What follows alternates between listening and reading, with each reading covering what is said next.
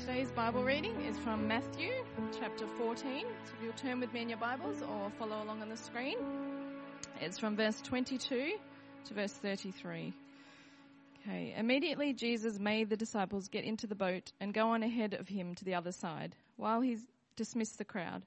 After he had dismissed them, he went up on a mountainside by himself to pray. When evening came, he was there alone, but the boat was already a considerable distance from land buffeted by the waves because the wind was against it. During the fourth watch of the night, Jesus went out to them, walking on the lake. When the disciples saw him walking on the lake, they were terrified. It's a ghost, they said, and cried out in fear. But Jesus immediately said to them, Take courage, it is I, don't be afraid. Lord, if it's you, Peter replied, tell me to come to you on the water. Come, he said. Then Peter got down out of the boat, walked on the water, and came toward Jesus. But when he saw the wind, he was afraid, and beginning to sink, cried out, Lord, save me. Immediately Jesus reached out his hand and caught him. You of little faith, he said, why did you doubt? And when they climbed into the boat, the wind died down. Then those who were in the boat worshipped him, saying, Truly, you are the Son of God.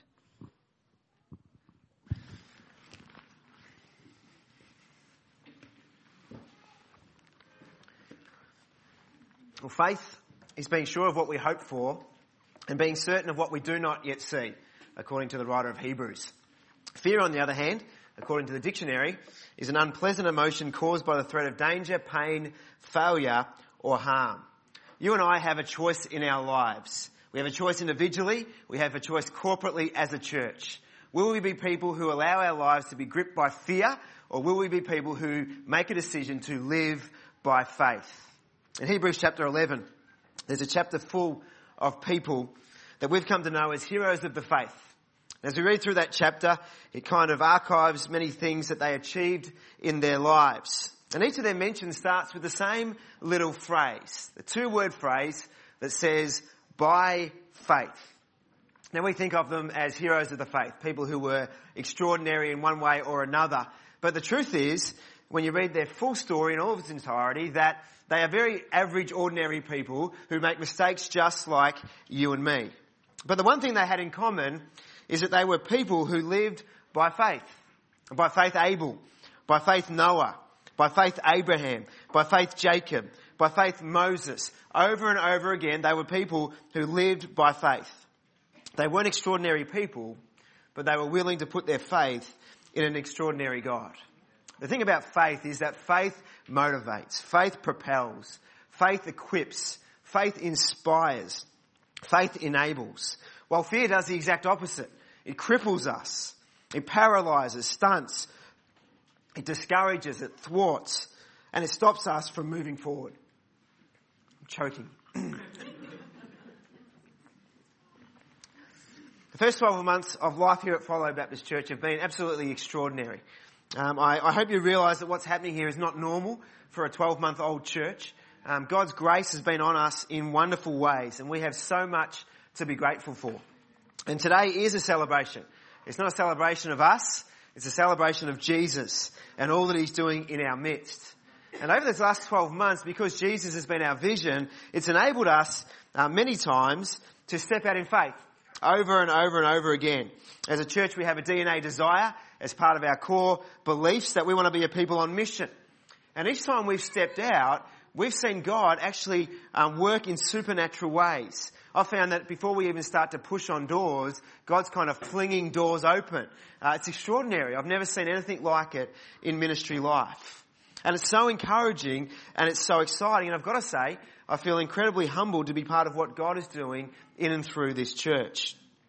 But the temptation would be, 12 months down the track, uh, to get comfortable, to kind of be happy where we're at, to think to ourselves, well, we've made it, and we could just sort of start settling in and going through the motions, patting ourselves on the back and saying, well, we've got a great bunch of people here. We've got a great community. It's a great place to be. It's warm and it's friendly. And we can say well done to each other. But the truth is that there are many people in our local community, in fact, the vast majority of people in our community who don't yet know or love Jesus. They don't yet know or experience the joy that we experience in Him. And more heartbreakingly, they're heading for eternity without Him. And that should break our hearts. And it should motivate us to be people on mission and to be people who are content but never satisfied. Because there's always more people that can come to know Him. And so because of that, there are going to be many times where God asks us to step out by faith. And so we've got a decision to make. Are we going to live by faith or are we going to be gripped by fear? Today's passage has Jesus at the very center. But there's another character who's central in this story as well. And he becomes an object lesson for each of us in both areas of faith, but also fear. Now his name's Peter. And from scripture and from the gospels, we know a bit about Peter. We know he's that guy that says inappropriate things at inappropriate times. If you've got someone like that next to you today, give them a nudge and they know who they are. But there's so many people like that. And Peter was one of those people. He said the wrong things at the wrong time and he was hasty in his actions. Rowan's got a sore rib. He just got nudged really on both sides. But Peter spoke before he thought, and he was always hasty in what he did. And in our estimations, I think sometimes, even though he was a bit like that, he also often gets a rough go. And when all things are considered, and when you go through this story, I've got to say that I'd rather be Peter than any of the other disciples in this story. The story starts immediately after Jesus has just fed the 5,000. It's been a big day, and so he sends the disciples off ahead of him to a place called Bethsaida. And he goes up onto a mountainside to pray. And during the fourth watch of the night, the NIV says, um, just before dawn, probably sometime in between 3 and 6 a.m., as Jesus is praying, he looks out and he sees them and he walks out to them on the lake. Now the story is recorded here in Matthew chapter 14, but it's also recorded in Mark chapter 4. And it says in that account that Jesus saw them straining at the oars because the wind was against them. And so the context of this story is that the disciples are out in the middle of a lake on a boat in the middle of a storm and they're in trouble. In the midst of the storm, Jesus appears walking on the water. I've got to say I love that about Jesus. Uh, in the good times of life, He's there. In the in-between times of life, He's there. But right in the midst of the storms of life, where do we find Jesus? We find Him right there in the midst of it with us. I love that about Him. That He never leaves us. No matter how scared we are, no matter how many things are raging around us, no matter how out of control it feels, Jesus is always there. The disciples see him out on the water. And the passage tells us that they are terrified because they don't recognize him. They look out and they see this figure on the water and they're terrified because they think he's a ghost. And in verse 27, Jesus, understanding their fear, says these words. He says, take courage. It is I. Don't be afraid. I want you to note at this point of the story that none of the circumstances have changed. The storm is still raging. The waves are still crashing against the boat and the struggle between life and death is still incredibly real. And yet in the midst of it all, Jesus says, don't be afraid. Take courage. It is I. Perhaps today this is a word for some people here today. In fact, last night as I was praying over this passage, I felt that it was. Some of you are in the midst of a storm in your life all sorts of things may be happening. Maybe it's health, maybe it's finance, maybe it's relationship, maybe you're struggling with, with all sorts of areas of life and you feel like you're in the midst of a storm. Well, I believe Jesus' words to the disciples when they're on that boat in that storm are the same words that he has for us today. Take courage. It is I. Don't be afraid. You see, Jesus is the source of true faith. The disciples didn't have to be afraid because they got a vision of Jesus. Peter, being one of the disciples, he had a vision and he saw Jesus there on the lake. And for us as a church, I think that's an incredibly important thing that we are people who need to have vision. At Follow Baptist Church, we've talked a lot about our vision. Over and over again, we've talked about what our vision is. Can anyone tell me what our vision is? Excellent. Our vision is one word. Our vision is one person. Our vision is Jesus. He's the one we look to. And so our vision is Jesus. Our mission is to follow Jesus in our community for His glory. And so we have a very simple vision. And people have said to me over the last 12 months, look, Jesus, that's not a vision.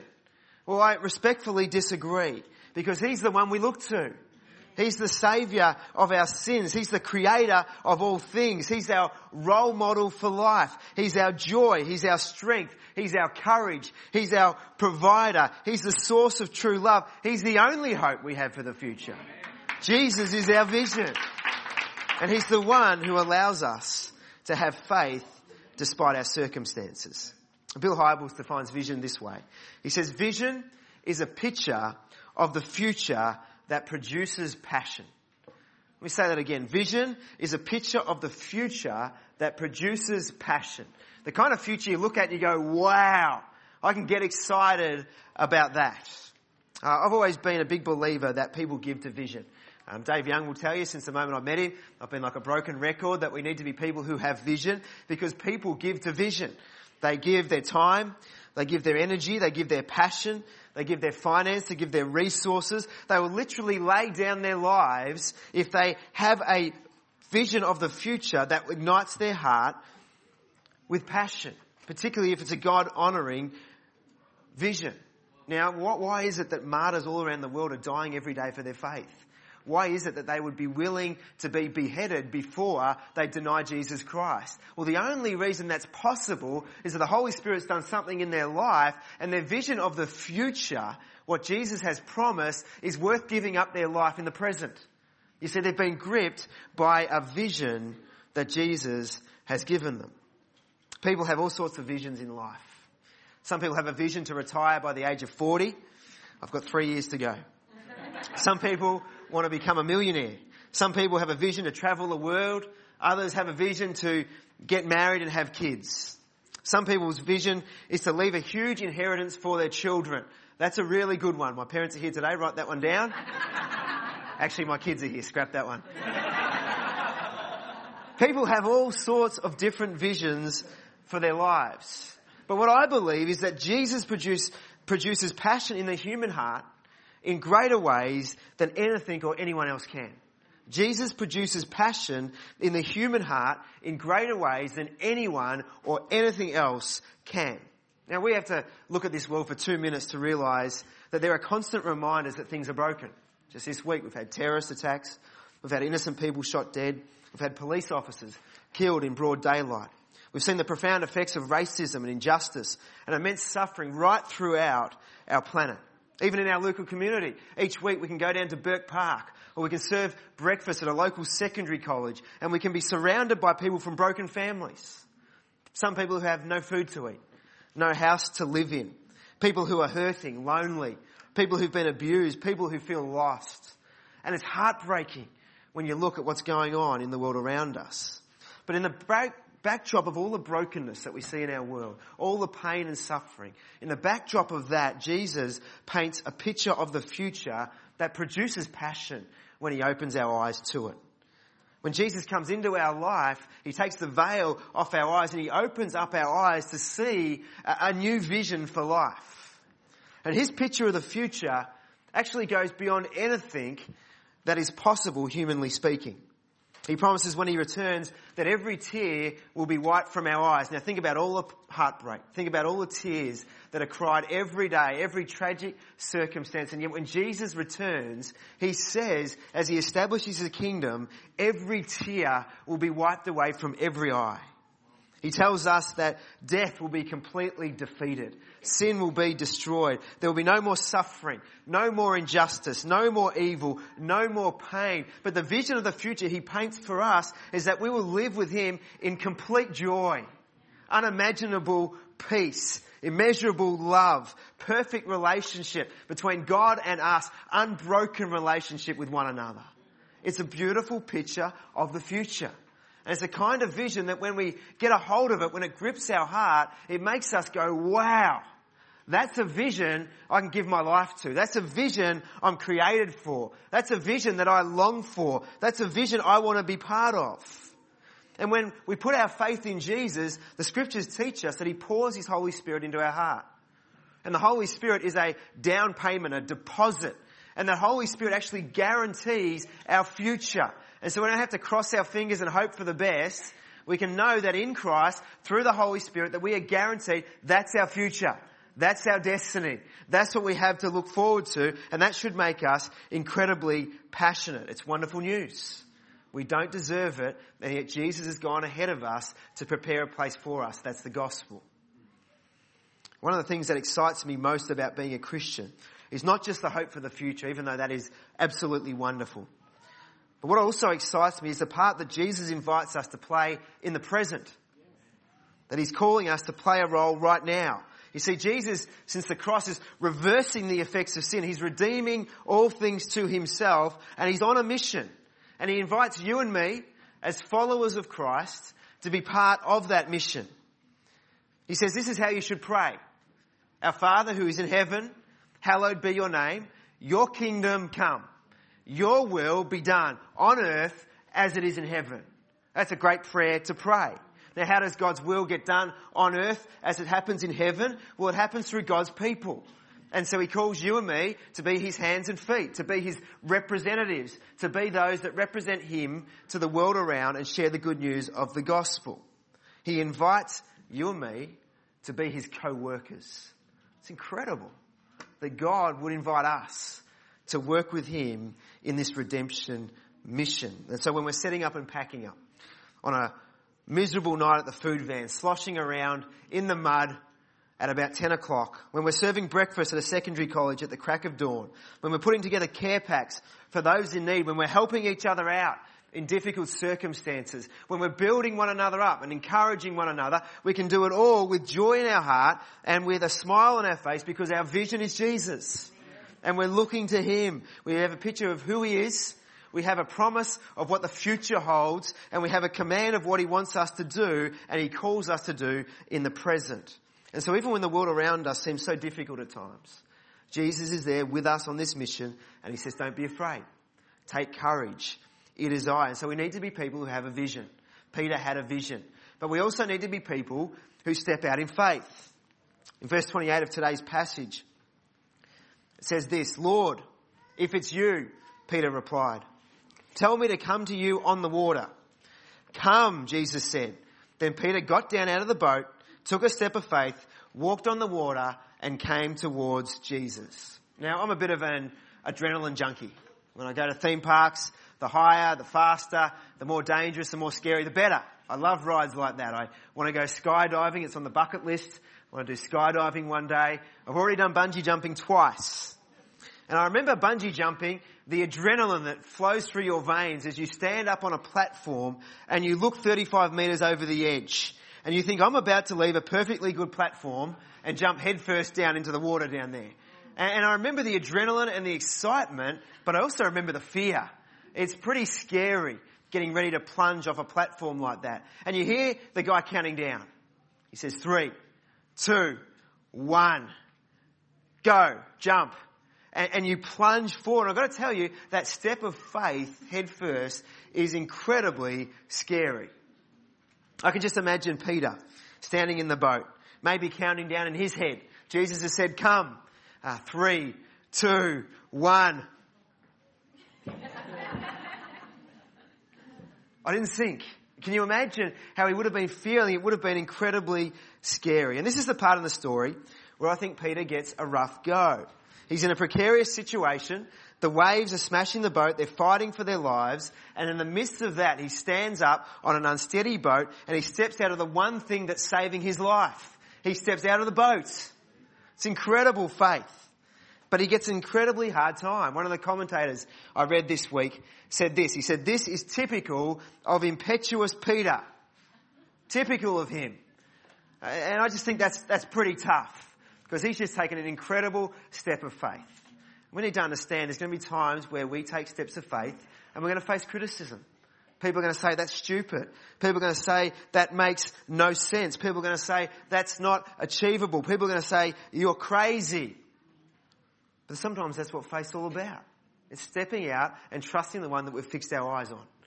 And he's Jesus, the one who can do all things. Stepping out of the boat would have taken huge faith. And I want you to notice in this story, he's the only disciple that steps out of the boat. There's no one else stepping out. I'd much rather be him to, to die wondering than to stay where it's safe and secure. P- Peter stepped out of the boat. The other thing I want you to notice is this, that Jesus is the one who encourages him to do it. It's not just impetuous Peter. Peter asks the question, if it's you, Lord, do you want me to come? He says, come. Step out of the boat. Jesus invites us over and over again in life to step out in faith. And that's exactly what he's doing with Peter. And Peter was trusting Jesus for the impossible. And because he got a vision of who Jesus was, and because he took a step of faith, the end result is that he walked on water. To put that in context, he did something that humanly speaking is impossible and no one else in the history of the universe has done apart from Jesus. And it's all because he fixed his eyes on Christ and he took a step of faith.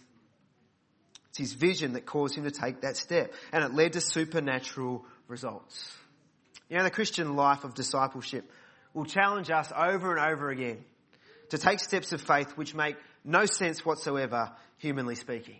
There will be times when God asks you and me to make great sacrifices, whether it's changing career, quitting a job, giving our time to serve, selling our homes, sharing the gospel with someone who doesn't know him, sacrificially sowing finances into the kingdom, beginning or ending relationships, forgiving others, sometimes changing parts of our character that need to change because the Holy Spirit has prompted us in that area. And all those things will cost us significantly.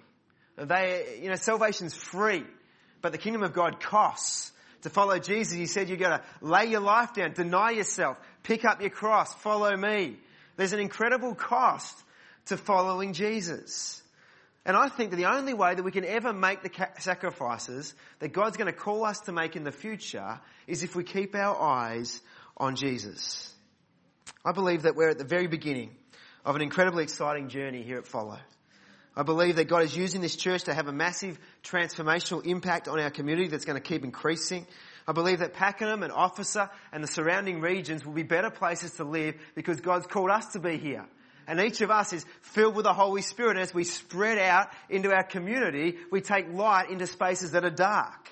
I believe that people's lives will be turned upside down, inside out, right side up, because the power of the Holy Spirit is going to use us to preach the gospel and see people saved.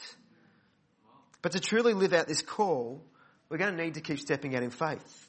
We're going to need to get out of the boat.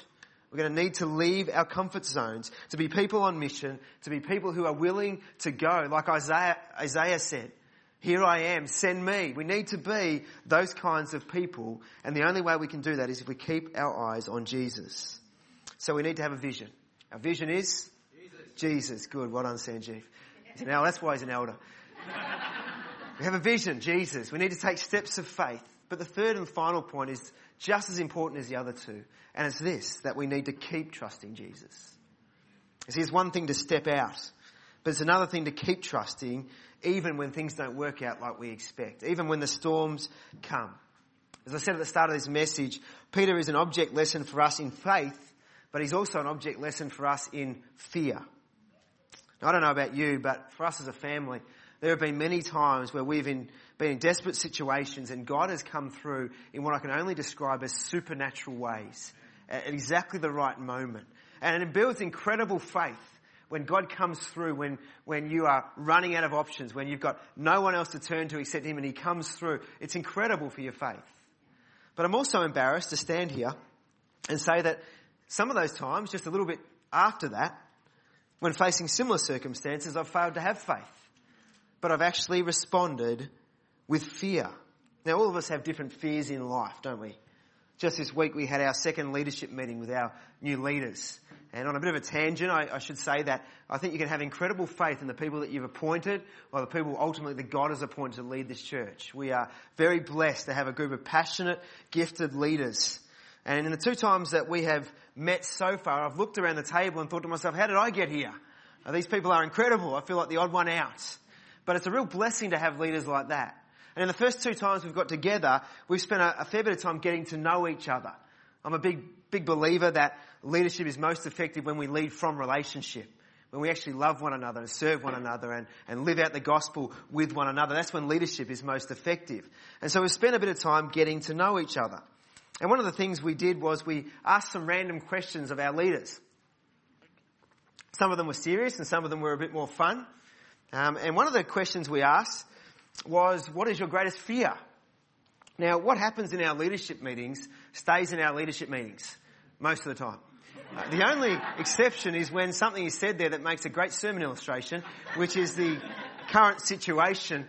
Uh, and one of our leaders was asked, what is your greatest fear? Now, I'm not going to disclose the identity of this leader except to say that his name begins with an R ends with a Y and there's one letter in between. His name's not Roy. and you, you'll never guess who it is, but he's a policeman and that probably won't give it away either. And so when we asked the question of this t- big tough policeman, what is your greatest fear? I was really excited about the answer. I had bated breath. What's he going to say? Like, is my greatest fear that I won't lock up every criminal in this region? Or, or is my greatest fear that I'll get, you know, kidnapped by a, a vicious gang who'll torture me? I'm thinking this is going to be so exciting. I've got like Indiana Jones in mind and, you know, all these exciting things. And in quite a um, subdued voice, after a couple of minutes of considering his answer, he said, I don't really like spiders. And you don't know who it is, so I can say this, but that was incredibly wimpy. Right? Incredibly wimpy, but we all have different fears, don't we? We all have different fears. I mean, lots of women are scared of spiders. I've got to stop there. I got the look. Others have a fear of public speaking. Some have a fear of rejection a fear of failure, a fear in relationships. Even in church we have fears, don't we? I mean, 12 months we've seen God do incredible things and yet the fear will creep in. Are we going to have enough leaders? Will we have enough finance? Will we have uh, enough wisdom to hear God's voice? Will we continue to have God's favour on us as a church? And so often the doubts creep in. And I think the devil wants to use fear to cripple us. He wants us to be so scared and so overwhelmed by our circumstances that we take our eyes off the one that we serve. Jesus, the King of Kings, the Lord of Lords, the name above every other name, the one who can do all things. With him there's nothing that's impossible. The devil wants us to get our eyes off Jesus, and that's exactly what happened to Peter. Then Peter got down out of the boat. He walked on the water and he came toward Jesus. But when he saw the wind, he was afraid. Can't even see wind and beginning to sink, he cried out. He said, Lord, save me. I want you to picture this for a moment. He steps out of the boat. He's looking at Jesus and he's literally walking on water. It's incredible. Imagine the faith. I, just try to picture what I'd be like in this moment.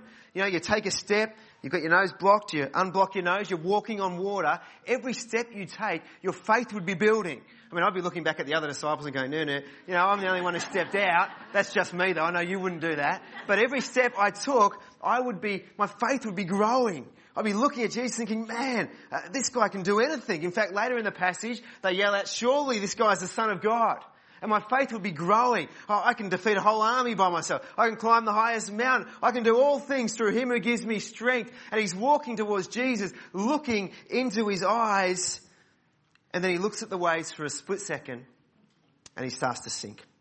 Seems crazy, doesn't it? He's staring at God Himself. He's seen Jesus heal people, the blind, the mute, the lame. He's seen him cast out demons. He's seen him turn water into wine. Just that very same day, he saw him take two little fish, five loaves of bread, break it, bless it, and feed up to 15,000 people. Now he's literally walking on water, looking in the eyes of God, and he goes, ah, waves. Ah, wind. It seems crazy in the context of what he was doing. And so the question I have is the same question I had at the start of the service. Will we be people who live our lives gripped by fear? Or will we continue to be people who live by faith? As soon as Peter took his eyes off Jesus and put them on the circumstances, he started to sink. And it will be the same with us if we don't keep our eyes on Jesus. Scripture tells us without faith, it's impossible to please God. We've taken some steps of faith and God has done some extraordinary things in our first 12 months. But I'm convinced in the years to come, the steps He's going to ask us to take will be even bigger in the future. If we're going to be all that God's calling us to be, He's going to ask us to keep our eyes on Him. He's going to ask us to keep stepping out. He's going to ask us to keep trusting Him.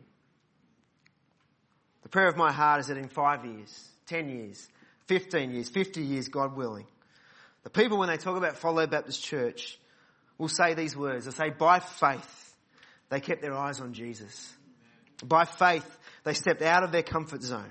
By faith, they made sacrifices. By faith, they kept trusting Him. And the result has been that God has done extraordinary and supernatural things in them and through them. Jesus says, take courage, it is I. Come to me, and you'll be amazed at what I'll do.